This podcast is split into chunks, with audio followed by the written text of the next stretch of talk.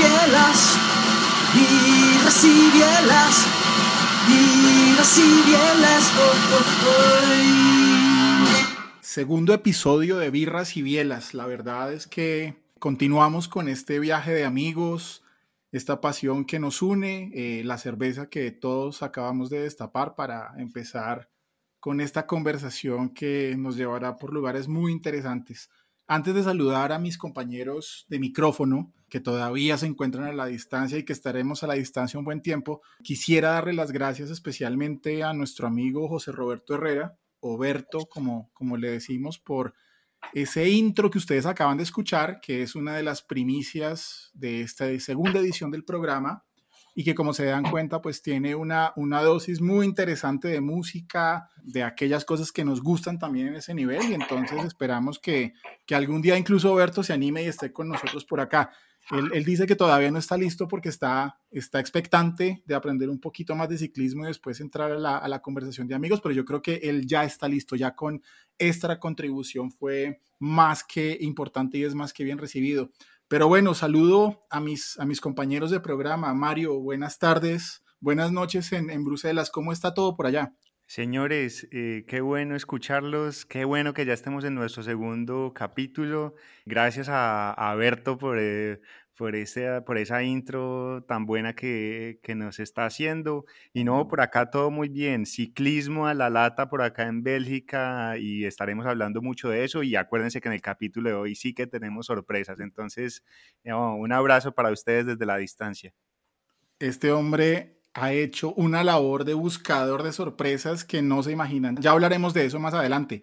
Y por otro lado, en Cali, don Felipe Restrepo, ¿cómo me le va Felipe? Muy bien, muy bien, don Marco Velázquez, muchas gracias por, por el saludo, por congregarnos acá en torno a la birra y la biela. Un, un gusto, como siempre, estar con ustedes, conversar sobre este deporte que, que es un placer realmente, como siempre les digo, no solo disfrutarlo a través de la televisión y de, todo lo, que generan los medios de comunicación, sino también disfrutarlo practicándolo, practicándolo, aunque lamentamos, eso sí, tener que reseñar una vez más que, que es algo peligroso, es una actividad que no solo por, por las subidas, bajadas, curvas, sino también por la imprudencia puede terminar eh, de manera fatal. Eh, lamentamos, pero bueno, creo que corresponde hacer un saludo a, todos los caídos por estas circunstancias y luego sí eh, subir un poco el tono, entrar en materia, porque de todas maneras siempre será eh, un gusto hablar de la bicicleta, a pesar de, a veces tener que lamentar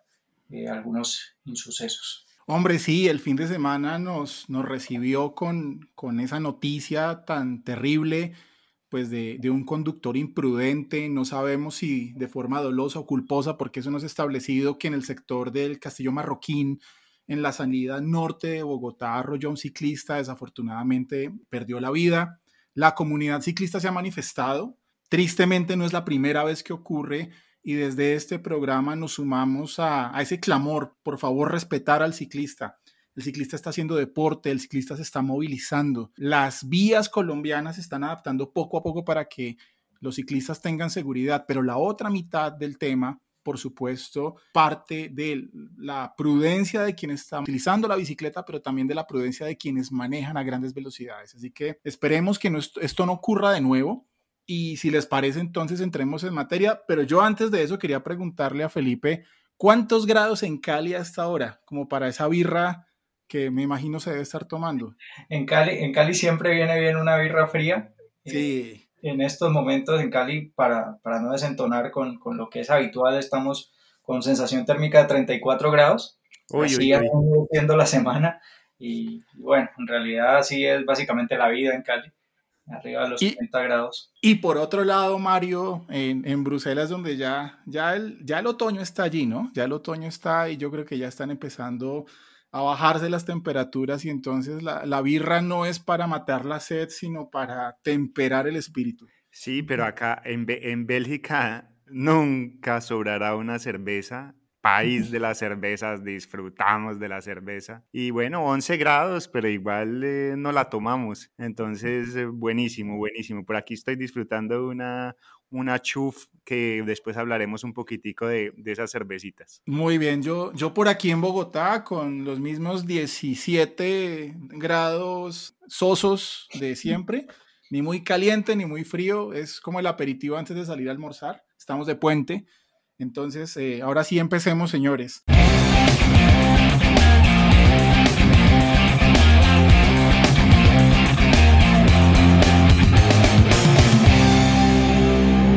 Y fielas. Tenemos que hacer un balance de lo que ha pasado en los últimos 15 días en materia de ciclismo, que no es poca cosa. Todo lo contrario, creo que estamos en el corazón, en el ombligo de la temporada. Se fue el Tour de France, pero esto continúa y continuó todo el tiempo con citas tan importantes como el Mundial de Ciclismo. Y entonces, antes de hablar del Mundial, yo quiero contarles una anécdota porque estuve eh, en Duitama, Boyacá, para quienes, no sé si todavía tenemos o ya tenemos eh, oyentes de otros países, pero para la gente que vive en Colombia más o menos tiene idea de dónde queda el departamento de Boyacá, nororiente del país, la ciudad de Duitama, muy cerca a, a, Tunja, que es la capital del departamento, muy cerca a Sogamoso, que es la ciudad del acero y del sol en Colombia, y con su propio encanto, que hace exactamente 25 años, y hablamos de exactamente el mismo fin de semana que acaba de pasar hace 25 años, tuvo una de las citas más importantes que ha recibido Colombia en materia deportiva, el Mundial de Ciclismo. Y por supuesto, no podemos compararlo con un Mundial de Fútbol que se desarrolla cada cuatro años, ¿cierto? Esto es un evento eh, anual pero que suscitó la mayor atención de la comunidad ciclística colombiana en ese momento, que básicamente los mejores ciclistas del mundo estuvieron en Colombia y disputaron uno de los eh, circuitos más duros de los que se tenga historia, comparable incluso eh, a Salange en Francia, donde Bernardino hizo una demostración brutal en 1980, donde terminaron algo así como 20 pedalistas y, y, y Bernardino se los llevó a todos. Pues bueno, en Duitama hace 25 años tuvimos mundial, Tuvimos a Miguel Indurain, a Abraham Molano y a Marco Pantani, entre otros, que destrozaron el lote, que hicieron una exhibición increíble. Y estuve en Duitama de viaje, una de las primeras posibilidades que se tuvo al salir luego de esta gran pandemia. Me fui para allá con mi familia y tuve la posibilidad de estar muy, muy cerca al circuito mundialista que cruza, digamos que la ciudad eh, se va como por los lados de la circunvalación de Duitama y que llega eh, a una zona que es el Alto del Cogollo, ¿no? Una zona semiurbana, con unas grandes pendientes, eh, que sirvieron tanto para eh, mostrar dureza y marcar dureza en los ascensos, como para también brindarle a los ciclistas la oportunidad de bajar a 120 kilómetros por hora. Y nunca se me va a olvidar esa imagen de la moto que está filmando a Marco Pantani bajando, persiguiendo a la pareja de Indurain y Olano, que además enfoca su, su tacómetro y esto está a 120. Entonces, quería empezar con esta anécdota, pero le doy la palabra a mis compañeros para que hablemos un poco de lo que ocurrió en el Mundial y por supuesto pues de ese triunfo increíble de Juliana Lafilippe. No, impresionante, impresionante, pero déjeme, déjeme decir, a mí es de esas imágenes que se quedan para siempre en la memoria ver a Olano los últimos dos kilómetros con bicicleta pinchada y dándole a toda esa biela para, para salir campeón al final, ¿no? Esas son cosas que, que nunca se van a olvidar. Increíble, ¿sí o no? Bueno, pues hablemos de los resultados, porque, porque ganó quien mucha gente quería que ganara, ¿no? Ya sabemos todos quién es Juliana Lafilippe, ya sabemos de su enorme calidad, ya sabemos de su, eh, digamos, despliegue de habilidades en distintos terrenos, pero pues principalmente a Lafilippe es un clasicómano. Y nos enfrentábamos a un mundial en principio desabrido, o mucha gente decía pues que no era lo que se esperaba, porque para este año teníamos una programación interesantísima en Suiza, en, eh, la, en el pueblo de Aigle Martigny, donde se iba a hacer un mundial con más de 5.000 metros de desnivel. Por supuesto, el COVID hace que esto se pare y entonces en el, a último momento, pues eh, surge esta alternativa de mundial en Italia, ¿no? Con un circuito, dentro de un circuito automovilístico, en, en Imola, ¿no? El famoso autódromo de Imola. Y pues aquí tenemos los, los resultados, ¿no? ¿Cómo lo vieron ustedes? ¿Cómo vieron a la Filip? ¿Cómo vieron a los colombianos? ¿Cómo vieron el recorrido? ¿Qué podemos rescatar de esta cita? Bueno, en primer lugar, interesante la, inclusión del circuito de Fórmula 1.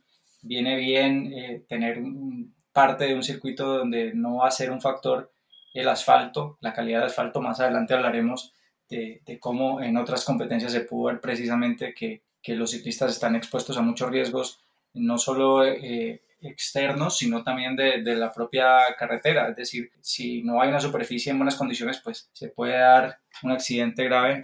Lo reseñaremos más adelante cuando hablemos del giro. Y entonces eso es un bálsamo, ¿no? El ciclista, después de pendientes, subidas y bajadas en las que, lógico, ahí sí se exponen al estado habitual de, de las rutas, llega a, a, esta, a, este cicli, a, este, perdón, a este circuito de Fórmula 1, eh, un lugar ideal. Y bueno, de pronto no es el mundial tan interesante como decía Marco, precisamente porque se tenía esas expectativas de tanto desnivel acumulado, de, de tanta eh, potencial para los escaladores. Y pasamos a Imola, eso sí, con un paisaje espectacular, una región pintoresca, un tiro de cámara que creo que quedó para la historia tanto en, en, la competencia masculina como en la femenina, en la cual había un, un, campo prácticamente sin obstáculos para que pudieran hacer esa toma larga de la recta, acompañando por lo general al puntero de la etapa o, a la persona que estaba haciendo la contrarreloj. Entonces, digamos que esos ingredientes compensan un poco, pero sí nos quedó el sinsabor de si hubiéramos tenido otra, otro calendario, otro escenario. Y bueno, digamos que el mundial es complejo, son varias pruebas en muy corto tiempo, le queda a uno la sensación, como decía Marco, de, de, la diferencia de magnitud de un mundial de fútbol que es cada cuatro años, que, que realmente sí o sí están los mejores preparándose para eso específicamente, mientras que el mundial de ciclismo aquí quedó atravesado en medio de las grandes vueltas y, y siendo una competencia de, de, un día que favorece, eso sí, como, como también lo mencionabas, a un clásico humano para darlo todo en ese día de competencia y, y quedarse con, con, la camiseta arcoíris. A la Philippe es eso, es un, eh, es un, gran ciclista que insinuó tener la capacidad también de ganarse el Tour de Francia cuando se lo arrebató Egan en 2019, pero que quedó clarísimo que, que le faltaba fondo, le faltaba aguante como para poder completar una, una gran vuelta de tres semanas manteniendo el nivel. En cambio, en este tipo de competición y sin tanto desnivel, pues era uno de los favoritos, era uno de los favoritos. Creo que, de hecho, en este grupo de Birras y Vieras, durante la semana del, del, Mundial estuvimos hablando de quién podía estar opcionado y el nombre de la Philippe surgió, el nombre de, eh, Van Aert también surgió y, y, bueno, no estábamos tan desfasados porque estuvieron ahí en los primeros lugares y bueno, de todas maneras, hubo un, momento muy interesante, y no sé si ustedes están de acuerdo, en el que vimos un ataque de lejos de, del flamante campeón del Tour de Francia, Tadej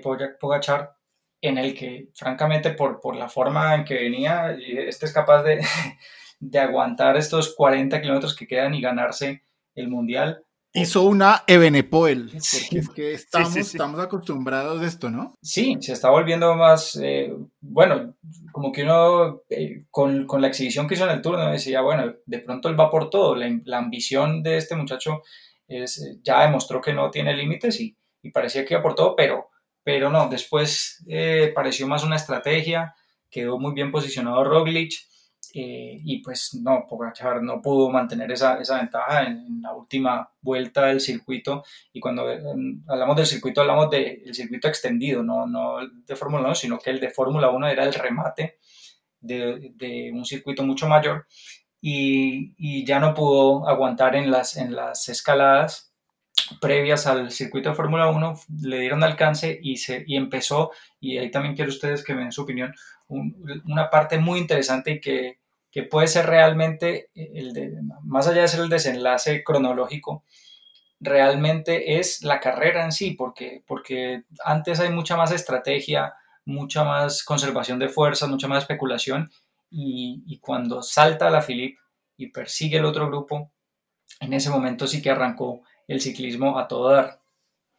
Sí, de acuerdo. Eh, estoy completamente de acuerdo con ustedes. Yo me declaro fan número uno de Alaphilippe, como lo han dicho, clasicómano, pero un ciclista que, que arriesga, que no le tiene miedo al ciclismo espectáculo, que va a fondo y que si, pues, si se quemó, se quemó, pero, pero la entregó toda y eso fue lo que demostró en el, en el Mundial de, de Imola. Eh, arriesgó al final, aguantó durante toda la carrera, aguantó los ataques de Pogachar y pues al final se, se llevó la carrera eh, sacándose la espinita de, del Tour de Francia del año pasado, sacándose un poco también la espina del Tour de Francia de este año. Me parece que Roglic le faltó, tuvo que haber, haber eh, arriesgado más y ese ha sido un gran error que ha cometido Roglic tanto en las grandes eh, vueltas como en las clásicas, a pesar de que eh, recientemente también se pudo sacar la espina en, en la clásica de Lieja, Bastoña, Lieja, donde a la Philippe, creyendo haber ganado, eh, levanta los brazos anticipadamente y Roglic aprovecha y, se, y se declara campeón en esa, en esa clásica. Entonces... Se la encontró. Se la encontró. Así es, se la encontró porque también ahí venían Pogachar y, y Hirschi. Ah, entonces, entonces eh, pues bueno, lo que hemos visto ha sido muy buen espectáculo y creo que para, para el Mundial, pues los colombianos hicieron un, papel eh, interesante, sobre todo en la contrarreloj con Daniel Martínez, que ocupó, estuvo en el top 20, eh, casilla 18, para un ciclista que sigue demostrando que es eh, polivalente, eh, que tiene con qué no solo en la montaña, sino también en, los embalajes y que seguramente va a demostrar grandes cosas con su nueva contratación en el Ineos. Pues lo de Martínez, haciendo una nota muy concreta en este sentido, es impresionante. Eh, por supuesto, dentro de la gente que tristemente pulula en las redes, eh, que se queja y dice que un lugar 18 es un lugar discreto en un mundial, en un mundial de ciclismo, pues yo quiero simplemente recordar que Daniel eh, había hecho 30, 30 y pico en los, en los mundiales anteriores y hacer, dar este salto de calidad con un circuito llano y con tremendos astros para la crono es una cosa impresionante. No olvidemos además que Daniel gana una de las etapas reinas del Tour. Eso es impresionante. Y como dice Mario, la contratación para el Ineos no es fortuita. Ahora, esperemos que no sea una contratación basada solamente en lo económico y que Martínez se vaya a ser de gregario de los otros, porque es probable aun cuando hace algunos días Juan Magarate, que es preparador de los ciclistas del IF, incluyendo a, Daniel Felipe, decía eh, pues que él tiene muy claro que se va a ganar el Tour, o por lo menos que quiere probar ganarse el Tour dentro de unos años. Vamos a ver qué pasa con el Ineos. Ahora, volviendo al Mundial, yo sí quiero decir una cosa. Creo que los eslovenos se equivocaron.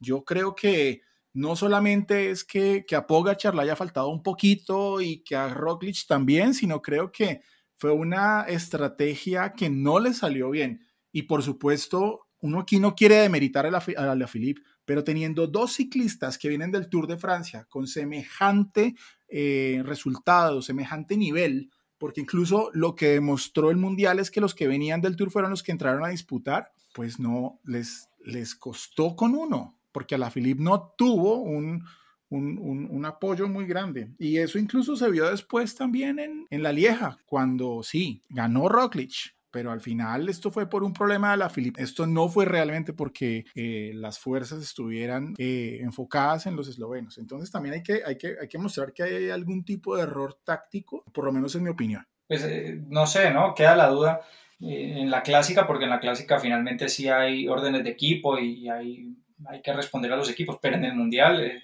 es una selección y es claro que si, que si están Pogachar y Roglic, pues se van a tratar de, de apoyar y hacer una estrategia conjunta, pensaría uno. Pero, pero eh, creo que esa ha sido la constante, salvo ese bálsamo de, la clásica, ese ha sido el, eh, la constante este año para Roglic, hizo rememorar el, podio que perdió también del Tour de Francia en años anteriores, que, que, le quedó faltando cuando, cuando realmente en la preparación y en la Vuelta a España del año anterior eh, parecía ser la nueva fuerza dominante del ciclismo, el nuevo capo, eh, el ciclista completo, muy fuerte en contrarreloj, que aguanta o, incluso gana en, la escalada, de manera que, bueno, no, no le dio, no le alcanzó realmente. Yo creo que Roglic ya pasó su mejor momento. No sabemos, ¿no? tampoco, tampoco es un veteranazo, está por los 30 años, pero es que con, los, con la furia con que vienen irrumpiendo los jóvenes, ya parece que si no aprovechaste el momento, ya pasó. Y, creo que esa, esa, puede ser la situación con, con Roglic. Quería de todas maneras recordar el, el, podio del Mundial de Ciclismo encabezado por Alaphilippe, como hemos dicho, seguido por Wout van Aert y, y cerrando Mark Hirschi en la, en la prueba de ruta.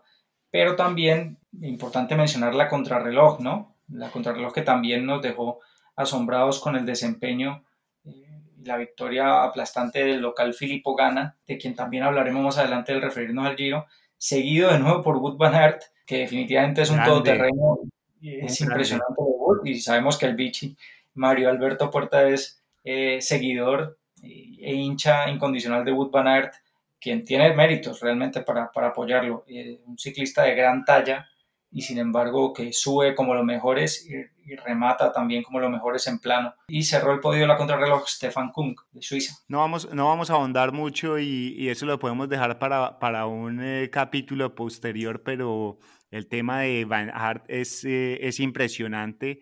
Eh, ya en estos días se ha visto una, una pequeña riña que tiene con eh, Van Der Poel y pues eso, eso va a estar creciendo. Vamos a ver qué pasa en estas últimas clásicas de Bélgica porque están que, que se cogen durísimo y, vamos a ver quién, quién termina ganando. Yo solo quería decir que discrepo un poco de, una de las apreciaciones de, Felipe, porque estamos graduando a los, a los ciclistas muy temprano con estos nuevos talentos que están llegando eh, de 20, 21, 22 años.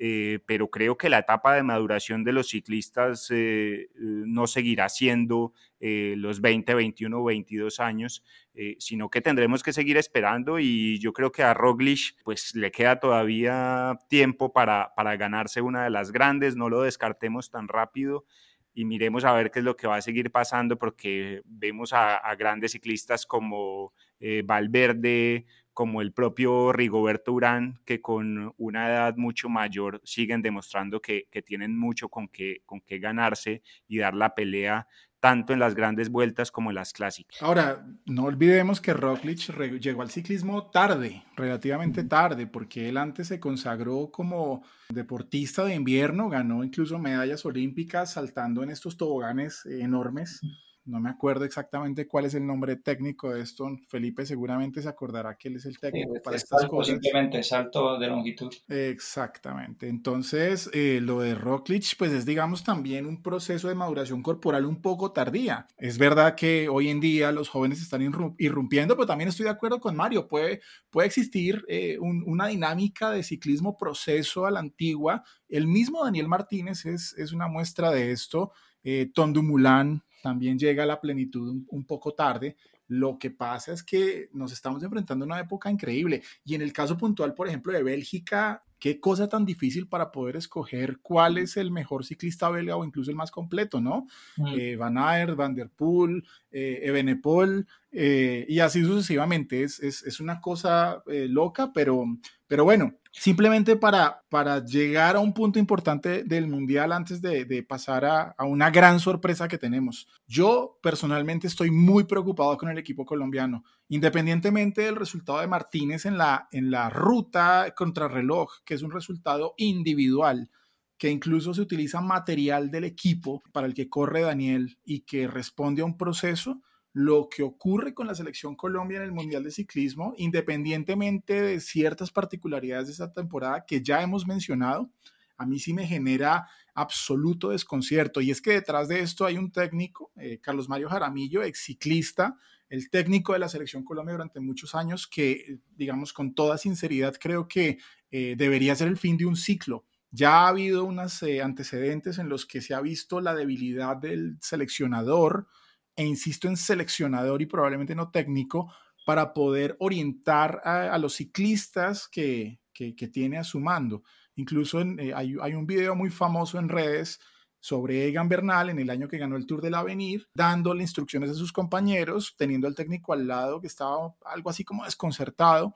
Y yo creo que el resultado de Colombia no fue bueno. No sé si es solamente por el técnico quien creo que debería ser, eh, digamos, reevaluada su presencia, pero también porque no sé si hay selección Colombia de ciclismo. No sé si de pronto hay egos, no sé si no hay una selección, no sé si como dicen eh, coloquialmente hay mucho cacique y poco indio, y en ese orden de ideas pues siempre va a ser difícil manejar este tipo de egos. Pero lo cierto es que los resultados muestran que el único que pudo dar algo y lo dio, porque es que ese es su ADN ciclista, pues fue Rigoberto Urán pero los demás fueron retiros progresivos y muy lejos de los resultados que se podría esperar, incluso en un mundial como este, donde no habían cuestas tan largas ni pendientes tan grandes. Sí, la ¿Ustedes qué piensan? No era tan alta la exigencia. También hubo grandes nombres que se quedaron por fuera por motivos de salud o de preparación, como Egan Bernal, como Nairo Quintana, como Sergio Higuita eh, realmente los nombres que se incluían en el equipo de todas maneras daban para, para, esperar de pronto unos resultados un poco mejores, pero, pero yo quiero siempre, digamos que la excusa no va a servir toda la vida, es solo por este año, quiero siempre que recordemos lo que comentábamos en el episodio anterior de Birras y Bielas en cuanto al impacto que tuvo en la preparación de los ciclistas latinoamericanos este calendario alterado y esta pandemia que continuamos viviendo. Entonces, sí, de pronto la expectativa era un poco mayor, pero creo que también hubo bajas y hubo factores que alteraron la preparación. No conozco drama interno o, el funcionamiento y las dinámicas que haya entre seleccionador y, eh, e integrantes, perdón, pero, pero bueno, sí es cierto que cuando hay grandes nombres y grandes personalidades tiende a haber esta fricción y esta dificultad para definir en torno a quién se van a agrupar y, quién va a ser el, que lidere. Sí, desafortunadamente no, no tuvimos al final esa, esa gran representación que, que, hubiéramos esperado, no porque no haya con quién, sino porque pues las cosas eh, no se dieron. Eh, vale la pena rescatar siempre eh, cómo suda la camiseta, en este caso el uniforme Rigoberto Urán, cuando se pone la, el uniforme de, de Colombia Sí, porque eh, no, no, dejemos atrás cuando, cuando se ganó la, la, medalla de plata en los Olímpicos de Londres. Rigoberto siempre, siempre es un apasionado y se la mete toda, entonces eh, hay que destacarlo. Sí, sí, muy destacado el papel de Rigoberto. Nos, nos entusiasmó en un momento dado cuando atacó. Pensamos que de pronto lo lograba, pero, pero eso fue también la constante en este, en este mundial. El hombre cumplió, sin duda, sin duda. y yo les pues, quiero... No, no, no llegaban a concretarse. Yo les dejo un dato para el futuro de los equipos colombianos en este tipo de, esfuerzos e incluso en las clásicas. Y lo digo eh, de forma personal, mediando un redireccionamiento de la dirección de la, del seleccionado nacional. Tenemos a un Sergio Higuita que por fin parece ser, está entendiendo que él debe enfocar sus esfuerzos en carreras de un día, probablemente en vueltas de una semana y en las pruebas eh, de mundiales de ciclismo y olímpicas. Eh, Sergio ha tomado la decisión de retirarse por este año, por cerrar su temporada 2020 y empezar una preparación específica para el 2021 en las clásicas de las Ardenas, que volverán seguramente a su formato tradicional de eh, llevarse a cabo en abril-mayo, y eh, las clásicas de otoño en Italia, que también le vienen muy bien. Así que eh, allí deberíamos incluir también pruebas de mundiales, los olímpicos, si se hacen finalmente en Tokio, la, prueba, la prueba de ciclismo es una barbaridad en las faldas del Monte Fuji, entonces pues creo que ahí, ahí está Sergio, ¿no? E insisto, debemos empezar a tomar decisiones y no simplemente crear selecciones Colombia populares con que estén Nairo, Superman, Rigos, en fin, no, aquí tenemos que tomar decisiones para priorizar y que como otras selecciones lo hacen, como siempre lo han hecho, tengan muy claras eh, sus prioridades.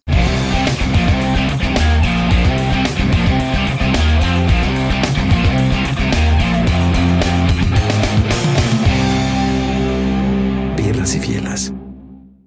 Ahora se vino el momento de la sorpresa central de este episodio y quiero dar la palabra a Mario para que nos cuente de qué se trata, porque de verdad estamos muy contentos con esta labor de investigación y de, y de búsqueda sistemática que ha hecho nuestro compañero. Perdón, yo, yo antes de, de que pasemos a, esa sorpresa que realmente es, es fantástica, em, quería que, que, mencionáramos de todas maneras el cuadro de ganadoras del Mundial, porque, porque en este programa también hablamos de ciclismo femenino y del ciclismo en todas sus expresiones eso sí, de rutas, la verdad por ahora no le estamos, eh, no estamos enfocados en, en, otras modalidades de ciclismo, pero, pero bueno, no sobra decir que Ana van der Breggen sigue intratable, ¿no? Sigue eh, dominando tanto la prueba de ruta como la contrarreloj, ganó en ambas modalidades en el Mundial eh, y que, que realmente es la ciclista dominante y la mejor del mundo en estos instantes. Así es. Yo quiero, agradecerle a Felipe eso porque nos, nos recuerda lo que dijimos desde el principio, ¿no? Y es que aquí el ciclismo es masculino y femenino, lo dijo Mario cuando, cuando nos regaló esa, ese, ese saludo, esa entrevista a, a, Diana Peñuela y entonces, pues bueno, le doy la palabra a Mario para que nos cuente de qué se trata este nuevo escalón en Birras y Bielas. Sí, señores, aquí en Birras y Bielas siempre vamos a tratar de sorprenderlos, queremos eh, hablar con los, que, con los que más saben de ciclismo y por eso hoy logramos una entrevista muy especial con, eh, con alguien que nos dio muchísimas alegrías en el ciclismo internacional. Se trata de Mauricio Ardila. Eh, Mauricio Ardila fue ganador de la Vuelta de la Juventud en dos ocasiones fue ganador de la Vuelta a Gran Bretaña en el 2004, participó en un sinnúmero de giros de Italia y vueltas a España, incluso en el 2005 quedó octavo en la Vuelta a España y pues adicional eh, nos lo encontramos en un momento muy especial porque ahora que hablábamos de Alaphilippe celebrando antes de haber ganado, pues a Mauricio le pasó lo mismo y eso es lo que nos va a contar, entre otras, en esta entrevista que se viene acá en Birras y Bielas. Birras y Bielas. Mauricio, qué bueno que estés con nosotros. Eh, Mario, un saludo muy especial, hombre. Gracias por invitarme a este maravilloso programa. Eh, feliz de poder aquí compartir con ustedes un rato y hablar de, de ciclismo, que de una u otra manera es lo que de lo que hemos vivido, las experiencias que hemos vivido y que, que nos sigue gustando mucho, obviamente. Qué bueno, además gracias por sacarnos un, un tiempito porque sabemos que estás eh, muy pronto a tener tu, tu, tercer hijo, entonces te alcanzamos a coger pues antes de, de, tener que salir corriendo para la clínica. Seguro, seguro que Marco nos da una esperita todavía, esperando acá que llegue ese momento y no, en un año pues con todas estas circunstancias un poco atípico, pero que al final nos ha dejado eh, buscando, ahí buscando cada persona al lado bueno y para mí pues ha sido un año de estar ahí con la familia, ha sido muy positivo realmente. Qué bueno, una felicitación anticipada para ti, para tu esposa y para tus hijos y bueno, eh, después lo veremos montado también en la bicicleta. Hombre, esperemos, esperemos, ya para eso falta mucho, ya tengo a Pablo que ya tiene ocho años y por ahí le, le empieza a gustar, pero habrá que esperar a que ellos propiamente, ellos mismos vayan decidiendo, ¿no? Claro, claro que sí. Mauricio, eh, cuéntanos un poquitico ¿Cómo fue que llegaste tú al ciclismo? Eh, ¿por, qué? ¿Por qué llegaste a montarte en ese, en ese caballito de acero, eh, un poco estando pues en, tu, en tu ciudad? ¿Cómo fue, cómo fue esa, esa situación? Pues mira Mario, si, si, si hoy en día te lo si en 20 años te preguntan eso, pues habrá la forma de decir que no, que había mucho aficionado al ciclismo y que, que había muchos espejos y habían habido muchos ciclistas en el momento, ¿no? Pero cuando yo inicié, pues fue algo atípico. Yo soy de un pueblo a 120 kilómetros de Yarumal, al norte de Antioquia, y en tema de colegio había un club de ciclismo y los amigos del colegio me invitaron a, a que formara parte de ese club, primero a una carrera y luego a que formara parte de ese club de ciclismo. Y, y me entró, me entró ahí como sobre todo para ir los fines de semana, montar en bicicleta, hacer algunos unos saltos y todo esto. Y a medida que fue pasando el tiempo pues me fui como entusiasmando, cambié un poco lo que era el fútbol, que era lo que practicaba principalmente, lo fui cambiando al ciclismo y fui encontrando una forma de un estilo, una forma de vida ahí que, que pues eh, fue trascendiendo y logré ya desde muy joven en las categorías inferiores pasar a un gran equipo en Antioquia que es el Orgullo Paisa ahí pude iniciar como, como el camino, ese camino que me llevó pues ya luego a ser profesional mis primeros años ahí en, en Bélgica precisamente. Claro, claro. además te digo, nosotros aquí en Birras y Bielas eh, consideramos el ciclismo como el deporte nacional. Yo creo que el ciclismo definitivamente a los colombianos nos ha dado muchísimas más glorias que el, que el propio fútbol, pues a pesar de que el fútbol también eh, nos genera tantas pasiones y nos gusta tanto, pero el ciclismo definitivamente nos ha traído muchísimas victorias, grandes ciclistas, grandes representantes a nivel internacional. Entonces, qué bueno, qué bueno escuchar esta historia y sobre todo en Antioquia que se presta tanto para la práctica del ciclismo. Ahora más adelante nos cuentas un poquitico porque tú precisamente estás, me contabas antes que estás haciendo algo para, para promover el ciclismo a nivel internacional y eso nos parece muy interesante. ¿Y eh, en cuántos equipos estuviste primero en, eh, a nivel nacional antes de, de dar ese salto a Europa? Pues mira, Mario, no, yo empecé en la Escuela de Ciclismo de Yarumal, luego pasé al proyecto eh, Orgullo Paisa, que es un programa de gobierno que funciona hace ya 27 años, eh, donde hemos pasado muchos ciclistas ahí. Luego me fui a Europa, eh, donde hice 12 temporadas, empezando un año en amateur en España. Luego estuve en Bélgica y corrí en Bélgica, hice cuatro equipos, hice Marlousville de Charleroi, Marlus Winkornisdorf el segundo año, luego estuve en Chocolate Jack, Luego pasé al Loto, en ese momento era el Loto, el Davitamon Loto, perdón, en el 2005. Y luego hice cinco años en Rabobank. Y el último año mío fue en Geos, Geos TMC, que fue un equipo que, que duró solo un año y que pues a raíz de que nos dejaron sin contrato a final del año, ya me regresé a Colombia eh, y ahí estuve en, un equipo que se formó ese año, en el año 2012, que era Coldeportes Claro, que había un equipo en Italia que era Coldeportes Colombia y, y en Colombia era Coldeportes Claro. Yo preferí quedarme un año en Colombia con la idea de volver 2013 al equipo Katiusha que tenía un contrato. Luego, por cosas de la vida, pues ese contrato eh, lo negocié con Katiusha porque me dieron, me vi como con la, como con la duda de, de, volver a Europa. Entonces Katyusha estaba interesado en otros corredores también, hicieron una propuesta de, de, pues hicimos un negocio ahí con el contrato y decidí quedarme en Colombia y luego corrí cinco años más en, en el Orgullo Paisa, que fue pues donde inicié prácticamente. Finalicé, me retiré del ciclismo hace tres años y fui gerente del equipo de ciclismo Orgullo Paisa dos años hasta diciembre del año pasado. Y ahí sí terminé como mi, como en mi mundo ahí de, de profesional. O sea, donde, donde empezaste ahí terminaste. Bueno, qué, qué, bien, qué bien. Siempre, siempre, es, un, siempre es un sueño del, de los ciclistas colombianos dar ese salto a Europa. Sí, yo creo que nos vamos, vamos creciendo con la idea y con una ambición y con un sueño. Eh, cuando estamos acá y somos jóvenes empezamos a ver eh, el ciclismo como una forma de vida, como un trabajo y lo empiezas a ver ya con, aparte de pasión, lo empiezas a ver ya como con ilusión, o sea, ya empiezas a imaginarte otras cosas y si vas dando resultados acá en Colombia, pues empiezas a soñar con dar el, el paso a Europa y, todo el mundo, yo creo que en Colombia todos trabajamos para lo mismo. No, no en vano es que ahora hayan tantos colombianos en todos estos equipos World Tour y en los equipos profesionales en Europa. ¿Cómo, ¿Cómo podríamos definir a Mauricio en el ciclismo? ¿Mauricio era realmente un ciclista escalador o, cuáles eran las características de, de, Mauricio Ardila en la ruta?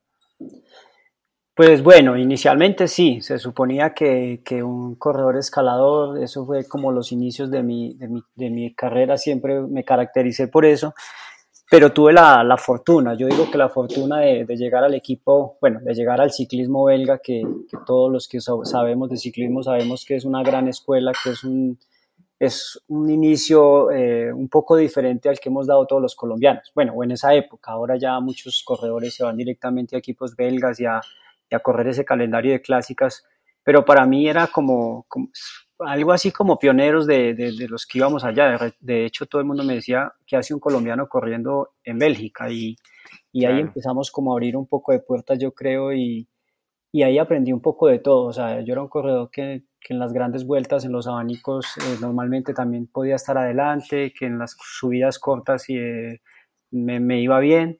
Y ya fui, fueron cambiando un poco los papeles. Eh, cuando pasé a Raboban ya no fui un corredor tanto como para las grandes vueltas o las carreras, sino que me centré un poco a, a ayudarles. Teníamos un gran equipo, entonces era un poco ahí como el coequipero de Denis Mencho, de, de Rasmussen, de estos corredores que, que en su momento estaban marcando una época muy importante en el ciclismo mundial. Y, precisamente hablando de, ese tema de, de, los escaladores, ¿crees que de pronto a veces a nivel internacional eh, se, se, empieza a encasillar mucho al, al, ciclista colombiano como el escarabajo y siempre se está esperando que, que, le vaya muy bien en la montaña, pero cuando vemos corredores como, como Gaviria o como Álvaro Jodek, que son tan buenos eh, embaladores y tan buenos en el sprint, eh, pues eh, la gente se pregunta, oiga, ¿y estos también son colombianos? ¿Será que a veces encasillamos mucho a nuestros, a nuestros ciclistas y no los dejamos ser más polivalentes como esa descripción que estabas haciendo tú de, de tu propia carrera y de tu propia experiencia cuando llegaste a Bélgica? Pues sabe Mario, lo que pasa es que el ciclismo ha evolucionado, el ciclismo ha cambiado mucho por generaciones, ha cambiado bastante. Nosotros nos tocó una época donde el ciclismo pues era un poco complicado cuando solo habíamos tres o cuatro corredores en Europa, no estábamos, no, los colombianos no estaban bien, bueno, no, no se tomaban en cuenta o no se tomaban mucho en cuenta en los grandes equipos, ahora todos los equipos quieren tener un colombiano, pero todo eso se ha, se ha, ha sucedido por, por el nivel o por las, o por, ¿cómo se dice?, por el equilibrio que ha conseguido a nivel mundial el ciclismo. O sea, no, no, en vano es que los ecuatorianos ahora también estén ganando, que los colombianos hayan vuelto a sobresalir claro. demasiado eh, cuando, cuando empezaron, yo creo que la era de, de la era, pues, pues, hablemoslo abiertamente, la era del EPO, cuando se acabó esa era del EPO, que empezaban a hacer controles reales de EPO, que ya no era el hematocrito alto, ni esto, ni aquello, cuando empezaron a ver controles reales, empezó otra generación, o sea, empezó otro ciclismo muy diferente. Yo por eso te digo, admiro mucho corredores como Rigoberto Urán, Nibali, Valverde, corredores que han vivido la, todas las épocas y ahora siguen triunfando. Entonces ahí me parece que dio un salto, bueno, dio un paso adelante el ciclismo latinoamericano. Cuando se niveló todo eso, volvimos a tener un espacio y un lugar en, la élite del ciclismo mundial. Y por ende, pues eh, sprinter, escaladores, eh, corredores que van bien en la crono, también fueron encontrando ahí su camino y seguro que van a venir muchos más desde atrás. Claro, claro que sí. Qué bueno, qué, interesante escuchar to todas estas anécdotas tuyas. Y, y, definitivamente Rigo es eh, de, los, de los grandes corredores que tenemos en Colombia. Como dices tú, ha tenido que vivir eh, muchas épocas del ciclismo y siempre se ha mantenido y uno ve que la lucha hasta el final y siempre está en el top 10 de las, de las grandes carreras y es, eh, es admirable realmente. ¿Qué, Mario, qué, dime. Te, te hago un paréntesis ahí y te cuento pues como algo que, pues como para cerrar ese tema ahí, Claro. Eh, tuve, por ejemplo, una experiencia en el año, no sé, tenía yo 24 años y tuve la posibilidad de, de ir a, al equipo US Postal. Yo era un corredor que venía de, de, Yarumal, que es un pueblo a 2.500 metros de altura, que siempre mis valores de hematocrito fueron súper altos y yo creí que yo naturalmente tenía una ventaja eh, en cuanto a eso. Sí, y sí, cuando sí. yo llegué al ciclismo profesional resulta que yo no tenía ninguna ventaja. O sea, yo llegué a un equipo donde me dijeron, iba a firmar con un equipo donde fui a unas pruebas a España, a Valencia, y el médico del equipo cuando vio, los, cuando vio mis controles, hicimos unos exámenes, unas pruebas de esfuerzo y me dijo, venga, Mauricio, es que usted ya no tiene margen de mejoría. Y yo lo me quedé mirando como, pues, o sea, claro. este me dice que yo a los 24 años ya no tengo margen de mejora. Yo me quedé como un poco, venga, pero ¿cómo así? Me dijo, no, pues que usted con, 40, usted con 49, 50, 51 hematocrito, ya no puede mejorar más. Y, y, eso yo me fui muy aburrido para la casa porque yo nunca pude firmar el contrato. Ya después, claro, yo era joven, estaba entrando en el ciclismo profesional y después me dicen, no, es que la razón, Mauricio, es que el europeo era la época en que se podía utilizar la EPO y el europeo tenía, tenía 40 de hematocrito natural por su, porque viven a nivel del mar y todo eso el margen de mejora ellos, ellos pueden subir de 40 a 50. En cambio, yo estoy en 51, yo ya no puedo hacer nada para subir ese hematocrito. Entonces, claro. te, te vienes como abajo, como ve. ¿y aquí qué pasó? Y, es un poco frustrante, me tocó pasar otros tres años ahí demostrando que, que lo del hematocrito era natural, que sí podía mejorar y bueno, ya, ya el cambio, pues a eso era como que me refería un poco con lo que te conté anteriormente. Cuéntame de, si te tocara escoger entre el Giro y la Vuelta, ¿cuál de las dos escoges y por qué? Ve, a mí el Giro me, encanta, de hecho lo hice ocho veces, fue mi carrera favorita, eh, la quería escoger siempre, pues tenía la posibilidad siempre de ser un corredor fijo en los equipos que estuve para ir al Giro y me gusta como la forma de correr, o sea, estamos viendo por ejemplo un Giro de Italia ahora con un montón de sorpresas, un montón de posibilidades, corredores nuevos, corredores que, que quizá por ese monopolio del Tour esto no, no no logran de pronto sobresalir. Entonces en el Giro se ve una carrera muy distinta, un poco más combativa. Eh, el público, me gusta mucho el público porque realmente el público italiano sabe de ciclismo. O sea, no en vano cuando va un, vas a una montaña donde está nevando y ves eso lleno o, hace mucho frío, llueve y ves un montón de gente allá viendo la carrera, es porque le gusta. No es como en el tour que están de vacaciones y simplemente pasó el tour y va un montón de aglomeración de personas a ver el tour, pero porque están en verano y están en vacaciones. El Giro en carretera te encuentras eh, público que realmente le gusta el ciclismo y que conoce de ciclismo. Entonces eso me parece que es muy apasionante. De hecho, de hecho ahora me parece impresionante con esto que tú estás diciendo, que, que permite el surgimiento de, de nuevos talentos y de, y de, nuevos ciclistas. Me impresiona mucho ver cómo los eh, portugueses están figurando ahora en el Giro cuando pues eh, realmente yo nunca había escuchado hablar de muchos portugueses con un nivel tan bueno y el ganador de la etapa de hoy fue portugués y quien tiene eh, la, camiseta rosa pues es también portugués. Entonces eso también eh, permite que, que el ciclismo espectáculo pueda seguir creciendo y que apasione mucho más.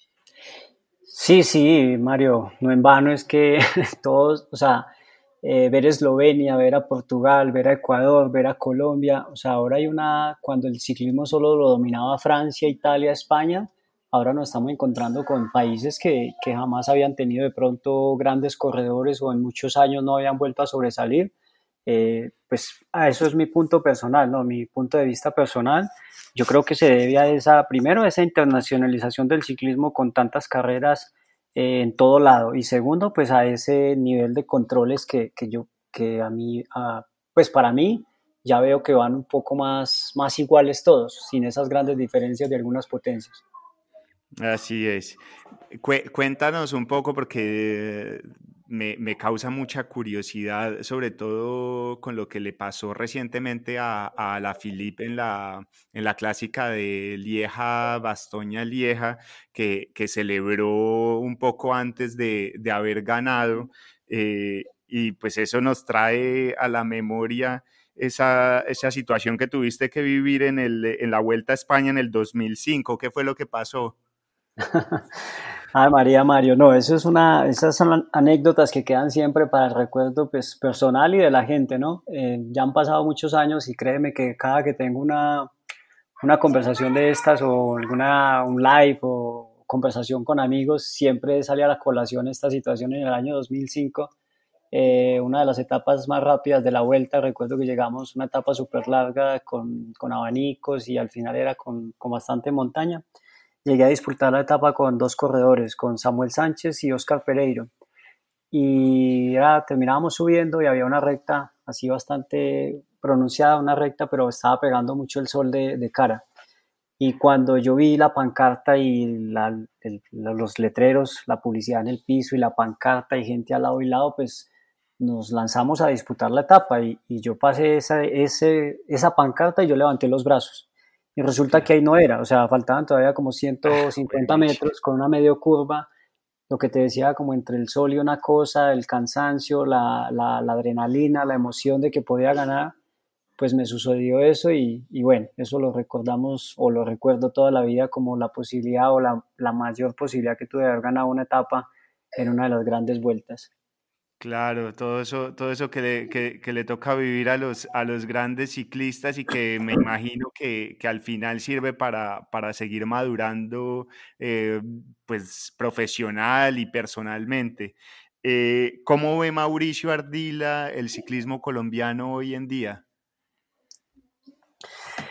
Bueno, ahí son dos factores, porque si tú me hablas de, de los colombianos en Europa, pues sabemos lo que hay, ¿no? Sabemos que tenemos grandes corredores, que acabamos de ganar el Tour de Francia, que ya ganamos el Giro de Italia en la última década, que ganamos la Vuelta a España, que, que hay un montón de podium durante los últimos 10 años, que, que hay corredores jóvenes que, que están entrando súper fuerte al World Tour. Entonces, para mí, pues el ciclismo colombiano está en, en, su máximo nivel. Pero si me hablas del ciclismo colombiano, pues también lo veo por el, por el ciclismo interno, que, que todavía nos falta mucho, que, que las carreras eh, todavía seguimos con la misma, no sé, o sea, la, organización, el, eh, toda la infraestructura de los equipos todavía se va quedando muy corta a lo que, a lo que nos merecemos o a lo que, a lo que deberíamos de tener en este momento. Entonces el ciclismo interno pues sigue pasando dificultades, solo lo que puede aportar el gobierno, la empresa privada todavía le cuesta patrocinar el ciclismo,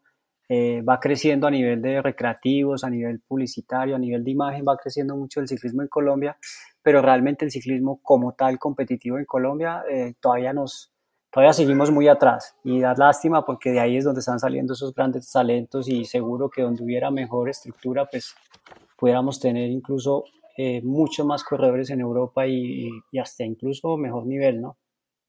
Claro, claro. Mauricio, bueno, cuéntanos, cuéntanos un, eh, chisme, aparte de, la familia, eh, ¿a qué te estás dedicando ahora? Porque por ahí recientemente, bueno, recientemente no, creo que a principio de año eh, te vi en Instagram con, con van Vleuten, que, es, era la, anterior campeona mundial de, de ruta. Eh, y, me causó mucha curiosidad y, después alguien me contó que era que, Mauricio Ardila pues estaba promoviendo el ciclismo eh, colombiano a nivel internacional y estaba eh, desarrollando pues su propio negocio permitiendo que, que, los ciclistas profesionales fueran a entrenar a Colombia. ¿Qué, qué es, lo que, qué es lo que estás haciendo? No, mira Mario, yo pues me retiré, cuando me retiré del ciclismo empecé ahí con un proyecto personal de, de, tener un espacio donde, donde tener ciclistas, o sea, yo vivo en Santa Elena, que es un sitio acá cerca de Medellín, a 2.500 metros de altura, y al lado de mi casa hice un espacio, hice, ahora tengo dos casas más donde, donde casas equipadas pues como con, para que la gente venga a pasar un tiempo a, a hacer sus sus campos de entrenamiento, por decirlo así, y pues ha llegado gente a, a pasar unos días acá en Antioquia a poder disfrutar de, de, las carreteras de Oriente Antioqueño que últimamente, bueno, últimamente no, ya hace tiempo son muy apetecidas por los ciclistas, por el clima, por el terreno, eh, por todo lo que encontramos acá para entrenar. Entonces vivo en un sitio un poco aislado, tranquilo y pues acá han pasado ya bastantes, bastantes han pasado en su preparación para algunas carreras en su momento Pantano estaba acá, Anemic Van Bluten estuvo en noviembre del año pasado y estuvo en febrero este año nuevamente. Eh, Sergio Higuita hizo toda su preparación eh, para el Campeonato Nacional y París-Nice acá y justo antes del Tour también estuvo todo ese tiempo pasando acá con nosotros. Harold Tejada también dos meses antes de viajar a Europa estuvo, estuvo con nosotros aquí. Eh, Daniel Arroyave, que es el actual campeón sub-23 de ruta, eh, también, bueno, ese vive aquí con nosotros, un amigo eh, del pueblo mío que, que le ayudo prácticamente y con él sí, pues es, es, convivencia, él vive con nosotros acá en casa. Y es un espacio donde viene, mm, ahora tengo unos chicos de Vuelta a la Juventud que están preparando la Vuelta a la Juventud y, y personas también de, del común, aficionados, incluso gente que quiera pasar el fin de semana para caminar, para montar en bici de montaña es un espacio que, que, estamos alquilando precisamente para ese tipo de actividades, Mario. Y eh, los que, los que te quieran contactar, aprovechate ahí la, la, la, publicidad gratuita. ¿Dónde te tienen que contactar? No, en mis redes sociales, Mauricio Ardila, en Ardila70 en Instagram, eh, La Casa del Ciclista Col, tiene una página de Instagram que se llama La Casa, arroba, La Casa del Ciclista Col, como de Colombia. Eh, ahí simplemente nos, me contactan a mí fácil y, nada. Aparte de eso, Mario, pues también tengo otros proyectos alternos a eso en los cuales también he venido trabajando y, es un poco a lo que me he estado dedicando, a, compartir también con la gente aficionada.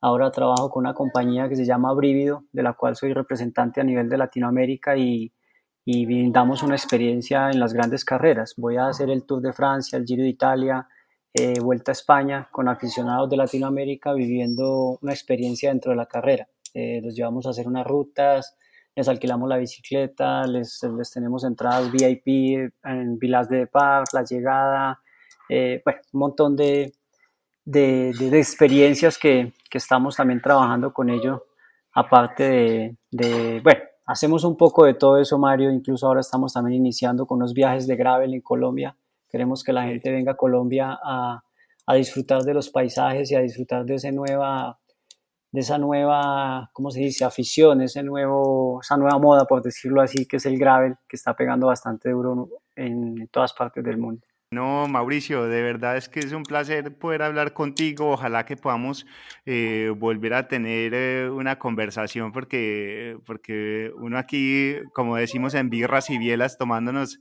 una, una cervecita, uno va charlando y aprende tantas cosas de los que han vivido las experiencias, de los que siguen eh, promocionando que el ciclismo en nuestro país siga creciendo. Entonces, de verdad que es un gusto. ¿Por qué no le mandas un saludo a, a todas las personas que nos escuchan en este podcast de Birras y Bielas? Eh, y pues para despedirnos y nuevamente con un agradecimiento muy especial. Eh, no, Mario, muchas gracias a vos por la invitación a este gran programa, Birras y Bielas. Yo creo que aplica bastante bien para los que nos apasiona el ciclismo, para mí que ya lo he dejado y que, y que me gusta esto, me gusta sentarme a conversar. Un saludo muy especial a todos los oyentes y, y verdad, muchas gracias por la invitación. Espero que tengamos la oportunidad de, de volvernos a sentar un rato por aquí a conversar. Muchas gracias. Este fue Mauricio Ardila Recuerden que en Birras y Bielas tenemos conversaciones relajadas sobre un deporte apasionante.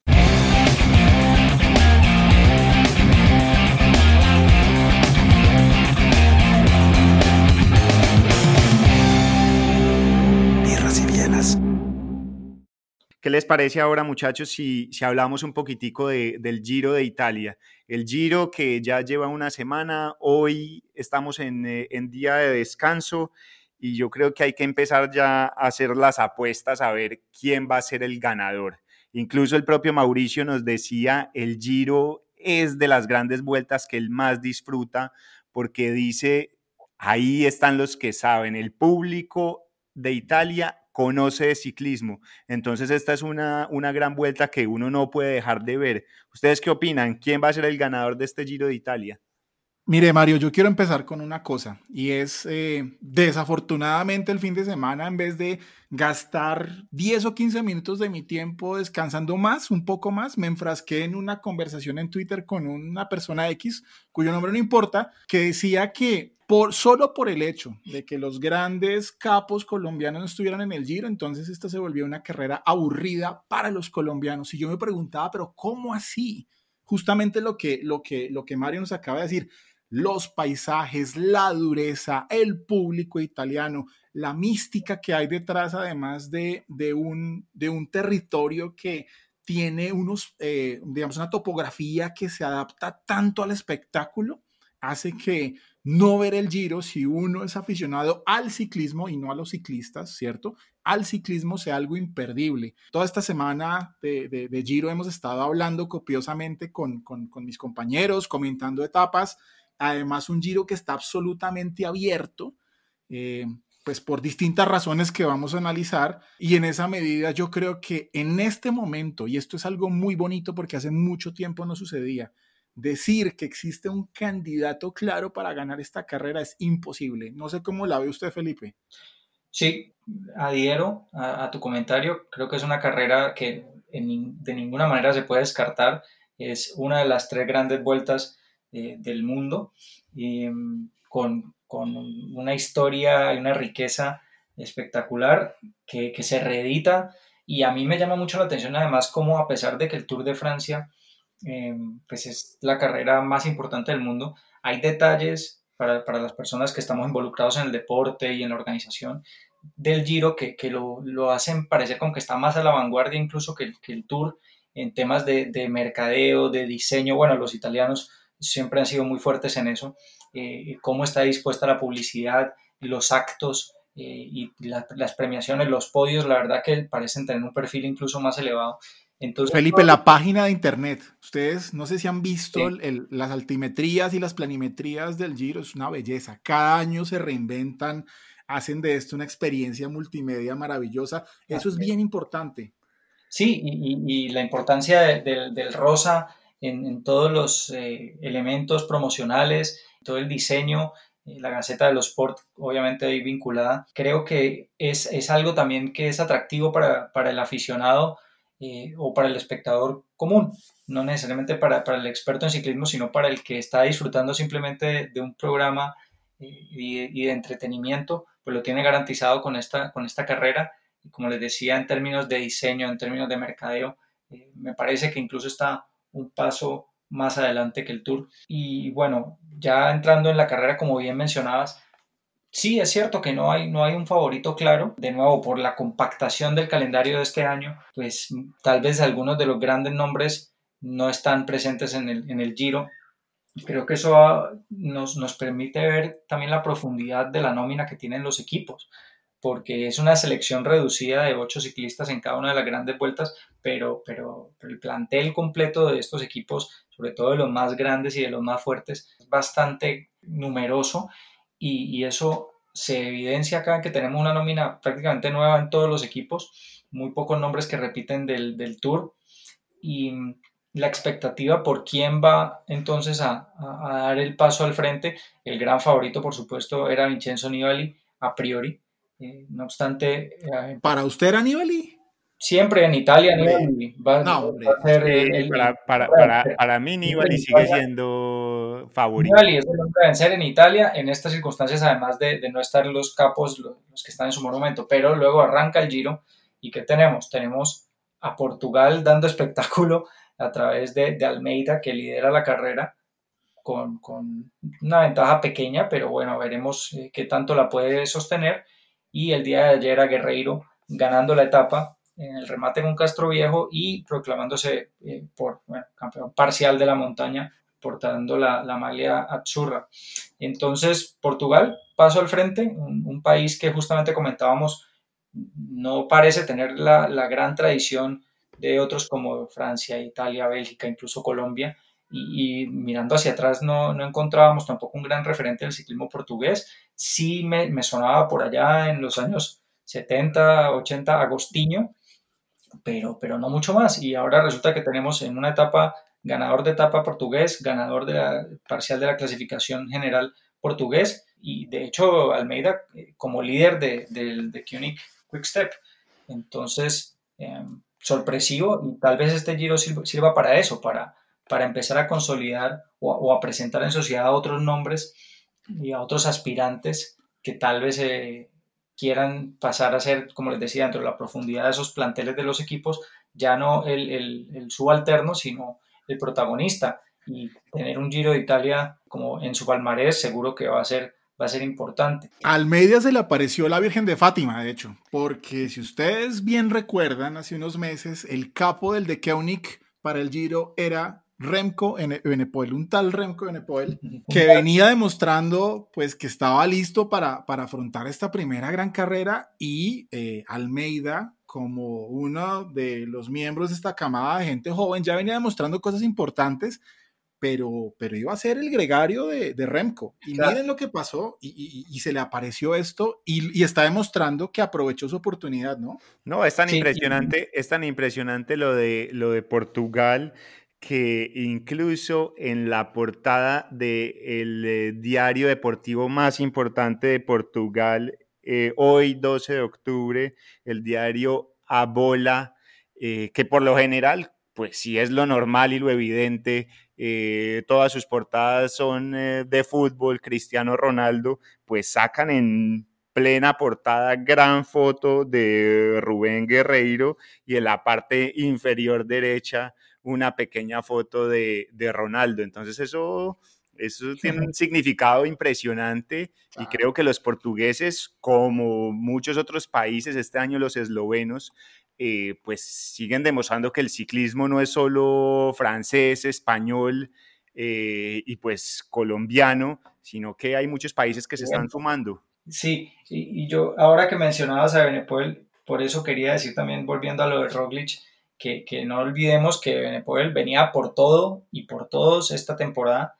Entonces, sí, o sea, con la furia con que, con que rompen estos jóvenes, pues veremos también el manejo de equipo que, que tampoco es fácil. Yo veía el documental de Movistar en la temporada 2019, veía también un documental sobre el Tour 2019 de Geraint Thomas y cómo al final tiene que resignarse al, triunfo de, de, Egan y, lo difícil que es para un entrenador incluso uno de la veteranía de un SUE eh, manejar a todos sus ciclistas. Entonces, si es verdad que, que, hay una especie de derecho de piso, si se respeta la jerarquía, la veteranía, la trayectoria, o si simplemente el mejor ciclista, sin importar eh, su edad, va a ser el, líder de la escuadra, se le va a permitir ser el líder de la escuadra y cómo llevan eso los demás ciclistas, porque hubo una frase de Jeren Thomas que me, que me quedó sonando al final del documental, que dijo, bueno, ganó Egan y lo importante era que,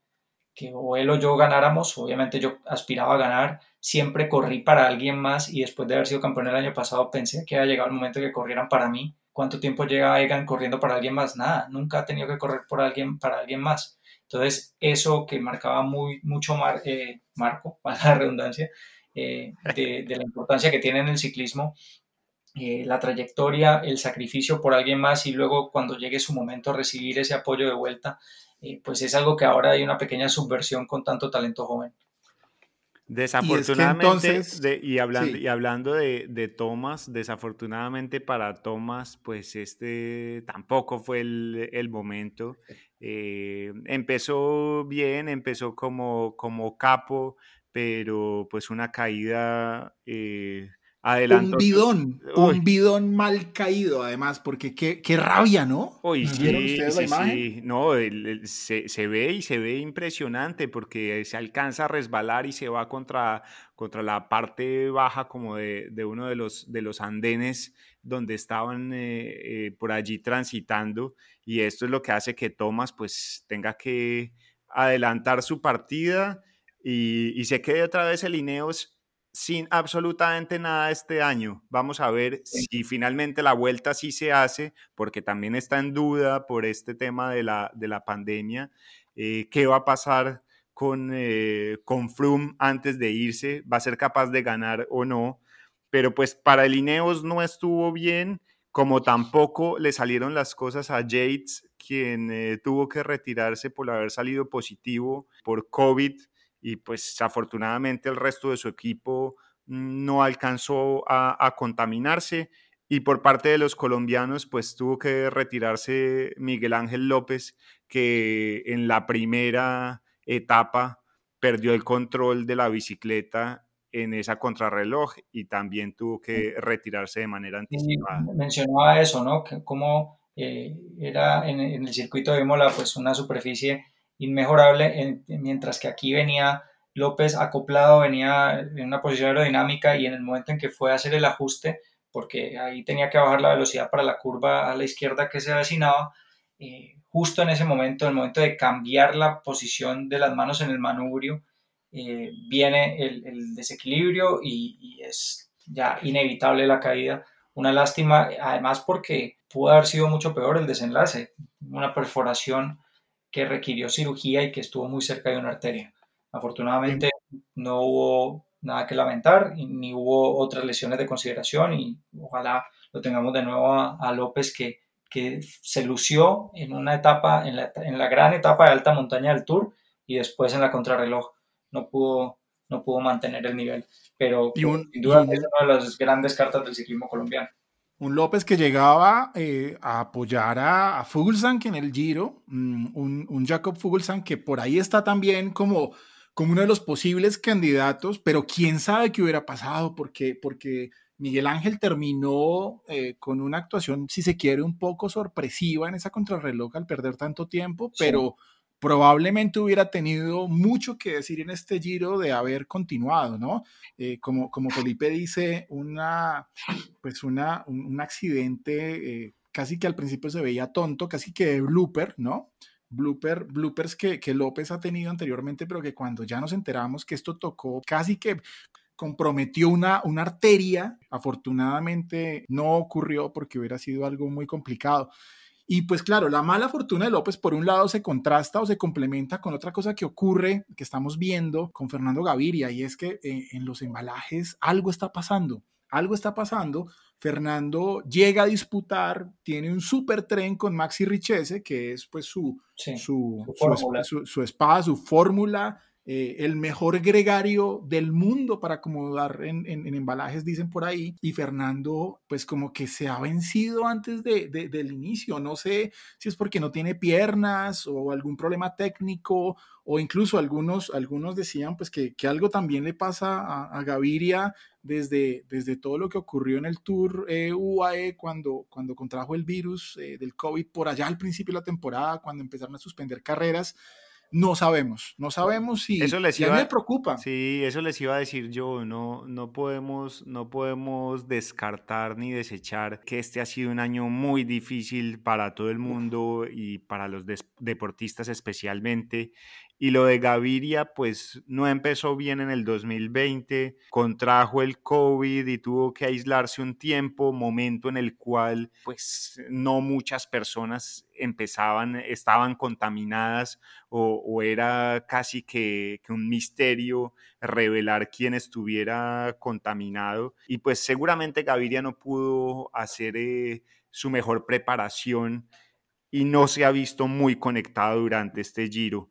Eh, hemos visto a, Juan Sebastián Molano, que ha estado muy cerca para, para ayudarlo, para tratar de pegarlo nuevamente al grupo. Eh, tal vez en la, en la quinta etapa se empezó a, quedar colgado en uno de esos eh, pequeños puertos y Molano estuvo allí para ayudarlo, pero Gaviria definitivamente no logró conectarse y pues quedan dos semanas, esperemos que, que pueda mostrar algo porque porque sí nos gusta ver muchísimo esos triunfos de Gaviria. porque tiene que justificar el sueldo. Yo sí, creo que esta, esta es la carrera para los velocistas, no sabemos la vuelta y, pues nos estamos quedando allí con esa temporada. Además, además Gaviria en el Giro de Italia fue realmente Gardel en Argentina.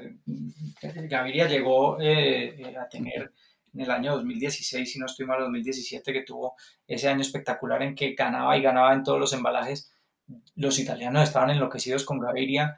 Yo eh, por esa época estaba viviendo fuera de Colombia y la transmisión que, recibía para ver el Giro de Italia era italiana y los comentaristas, había un comentarista que le compuso una canción, o sea, la gente estaba enloquecida con Fernando Gaviria. Es decir, que está en donde mejor se siente en términos de, la memoria ciclística, de, los resultados que ha obtenido, donde seguramente es el lugar más grato para él estar y no lo ha logrado entonces, si, si con los otros colombianos decíamos que, la preparación se ha visto alterada por la pandemia, pues qué decir de Gaviria que, que no le alteró la preparación, sino que, es que, que además lo contagió. Y las secuelas que deja el virus, pues habrá que ver qué tanto estén impactando su, rendimiento, porque de lo poco que, he podido averiguar de esto es que hay gente que, sí, que, después tiene dolores, que tiene problemas respiratorios, que tiene, bueno, un, sinfín de cosas que, tal vez en Fernando no, no fueran evidentes, pero en un deportista de tan alto rendimiento en el que el más mínimo desequilibrio puede, puede perjudicar el desempeño, pues hombre, creo que, también hay que darle el beneficio de la duda de ver que se recupere plenamente y si no es este año, pues esperar el próximo. Sí es cierto que él en, en el equipo UAE no ha tenido los resultados para los cuales lo contrataron y por los cuales seguramente le pagan una buena suma de dinero, pero, pero bueno, también eh, estoy con, con Mario en, en, esa postura de no descartarlo para este giro y bueno, y si no es en este giro, esperar el próximo año que ya prometo que el próximo año voy a, a, hacer mucho menos uso de la excusa de la pandemia para justificar algún rendimiento que no sea a la altura de las expectativas. Bueno, pues nos quedan eh, dos semanas de giro con alta montaña. Eh, nos vamos acercando al norte, donde están por un lado las Dolomitas y por otro lado los Alpes. No sabemos si las etapas eh, planeadas, incluso eh, aquellas que van a subir al Isoart, a El Añelo en Francia, porque el Giro cruza a, la, a, la, zona francesa, si se van a disputar o no, porque en este momento ya está cayendo nieve, ya hay vías cerradas, eh, el Stelvio, que es la Chima Copy, este año está cerrada. Hay unas alternativas interesantes de subir eh, la Finestre, que fue donde Froome hizo su ataque a 70 kilómetros a la meta, una de las mejores etapas de la historia del ciclismo que yo he podido ver. Eh, vamos a ver qué pasa, ¿no? Ojalá termine, primero que todo. Sí, y, eso es lo que pasa y lo que acarrea también esta alteración del calendario, que la, la, carrera ya no se está corriendo en verano. Si a veces en verano en esos altos puertos hay algo de nieve, pues Imagínense ahora que estamos en otoño, el frío que ya se vio en algunas etapas como los corredores tenían que ponerse y, se veían con muchas dificultades para ponerse las chaquetas y los impermeables. Entonces lo que falta sería todavía más difícil y, eso me, trae también o, me recuerda esa primera parte de, esta, de este bloque en el que hablamos del Giro, en el que hablábamos de, de la diferencia con el Tour el trazado es espectacular, es, son mucha alta montaña, muchas etapas que están por encima de los 2.000 metros y eso era lo que queríamos ver, pero que lastimosamente por el clima y por la época del año puede que nos prive eh, de disfrutar este Giro de Italia. Sí, eh, vamos a ver esto cómo termina. Mis apuestas eh, seguirán estando con, con Nibali.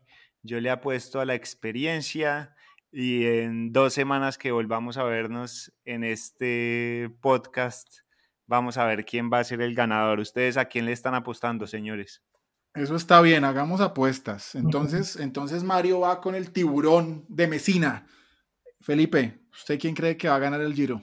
Pues la verdad, Nibali es, es muy tentador eh, seleccionarlo como, como el candidato.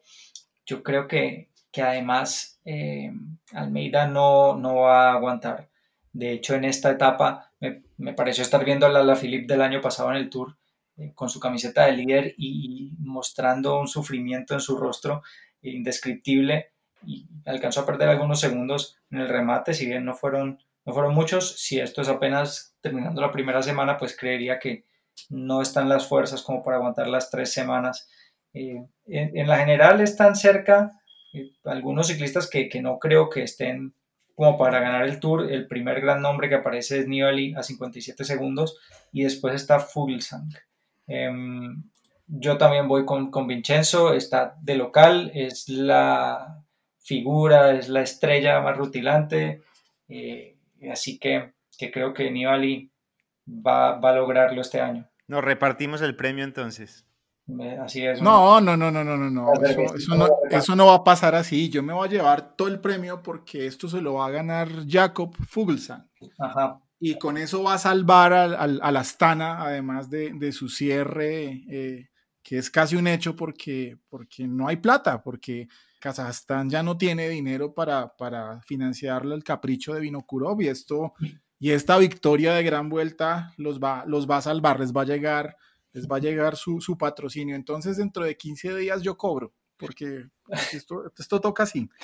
Bueno, bueno, si no, Mario y yo nos repartimos las cervezas del triunfo. Em, Eso, habrá que mandar, habrá que mandar una Cali y otra y otra y a otra Bruselas. Eh, Marco, antes de cerrar, em, también quería eh, hablar sobre algo que este giro nos, nos está dejando y es, por favor, em, los remates, los embalajes en los cuales Arnaud Demar está siendo también dominante el francés. Y creo que es una temporada frustrante para Peter Sagan que no pudo ganar ninguna etapa en el Tour de Francia y que en lo que va del, Giro ha tenido un par de oportunidades o de insinuaciones y también se ha quedado corto. Tal vez los, los mejores años de, de, este gran, de este excepcional velocista que es Peter Sagan ya quedaron atrás, ya pasaron, no lo sé sí sé que, no se ha visto con capacidad primero para superar a Sam Bennett en el Tour, ni ahora para superar a Demare en el Giro. Si bien hubo una carrera con remate en, en, embalaje que ya tuvo polémica, primero que todo que hubo una que fue el embalaje, yo quiero decir que es el embalaje más cerrado que he visto, con tres corredores en línea que ninguna de las repeticiones permitía saber cuál de ellos había ganado y solo el fotofinish milimétrico terminó dirimiendo a, a como el ganador. Eh, pero luego hubo otra en que Sagan venía a la rueda de Mare parecía que iba a lograr dar el salto y atacarlo, y De Mare tuvo un constante eh, cambio de dirección hacia la derecha, fue tal vez cerrando un poco a Sagan, habrá eh, interpretaciones diversas, habrá quienes digan que Sagan no tenía de todas maneras con qué atacarlo, y habrá quienes digan que, que Mare lo cerró. Este año ha cobrado especial importancia el, asunto de la seguridad en los embalajes a raíz del el terrible accidente que se produjo en el Tour de Polonia con el, con el ciclista Daniel Jacobsen eh, y la descalificación de, de Grenewegen, eh, que era pues protagonista también habitual en este tipo de remates. Entonces conviene revisar qué dice, qué dice la Unión Ciclística Internacional al respecto. Lo primero es que dice que está prohibido desviarse del carril o de la línea recta elegida para, para lanzarse al sprint para evitar poner en peligro a los demás. Y también dice que la conducta de todos los ciclistas eh, debe ser tal que se abstengan de cualquier acto de violencia, amenaza, insulto o algún otro comportamiento impropio que pueda poner en peligro a los, a los rivales. A raíz del accidente en Polonia, la UCI ha sido más exigente, más estricta, ha habido descalificaciones desde eh, el Tour con Sagan en una de las etapas en que lo relegaron de su segundo lugar hasta a la Philippe en una de las clásicas en que también pierde eh, ese, ese, segundo lugar que había obtenido. Pero en este caso puntual, y por eso hago referencia al remate de Demare contra Sagan, no hubo caída. No hubo caída, pero quedó la duda de si Sagan hubiera, hubiera tratado de, de atacar, entonces sí habría habido accidente y entonces sí habrían sancionado a Demare. Tiene que haber entonces un accidente como para que protejan a, a, los, a los corredores. Es, es algo polémico, no sé ustedes qué opinan, pero por lo pronto solo ha habido sanción cuando ha, habido contacto. Pues es que también es eh, el mínimo de prudencia que debe tener un ciclista, no solamente llegar hasta el momento del contacto malintencionado para sancionar, sino también ver la forma en la cual pues el deporte tiene que desarrollarse incluso en estas situaciones extremas y no olvidar que también tiene que ponerse cada vez mayor atención a las previsiones que las carreras, los organizadores tienen para brindar las máximas, eh, los máximos niveles, estándares de protección, aun cuando aparentemente eh, no se tenga eh, riesgo, ¿no? tiene, que, tiene que pensarse primero en la vida de los ciclistas y también, pues, por supuesto, en, todo este tipo de conductas que eventualmente pueden impactar un resultado. Tierras y. Muy bien, yo creo, señores, que eh, es hora de dejar aquí. Podríamos seguir hablando mucho más tiempo, pero la idea es que nuestros oyentes no se cansen y que guardemos cosas para, para los capítulos que vienen. Uno nunca sabe con qué puede salir Mario con sus entrevistas, Felipe con sus comentarios técnicos y por estos lados con, con, con los temas que, que poco a poco vamos a ir encontrando, porque Quiero cerrar con este lema que espero que se vuelva cada vez más consciente para todos que nos oyen y para nosotros mismos. Conversaciones relajadas sobre un deporte apasionante, amigos, ciclismo y cerveza. ¿Existe una conversación mejor? Yo no creo. Señores, muchas gracias. Nos vemos dentro de 15 días para hablar de los resultados del Giro y muchas otras cosas aquí en Birras y Bielas. Un abrazo grande, saludos y acá nos encontramos en 15 días. Saludos a todos nuestros oyentes que estamos además emocionados de saber que el número de oyentes ha rebasado por mucho las expectativas que teníamos, así que bienvenidos siempre y bienvenidos los que se quieran sumar. Un abrazo muchachos, cuídense mucho y nos vemos en 15 días. Vale, chao.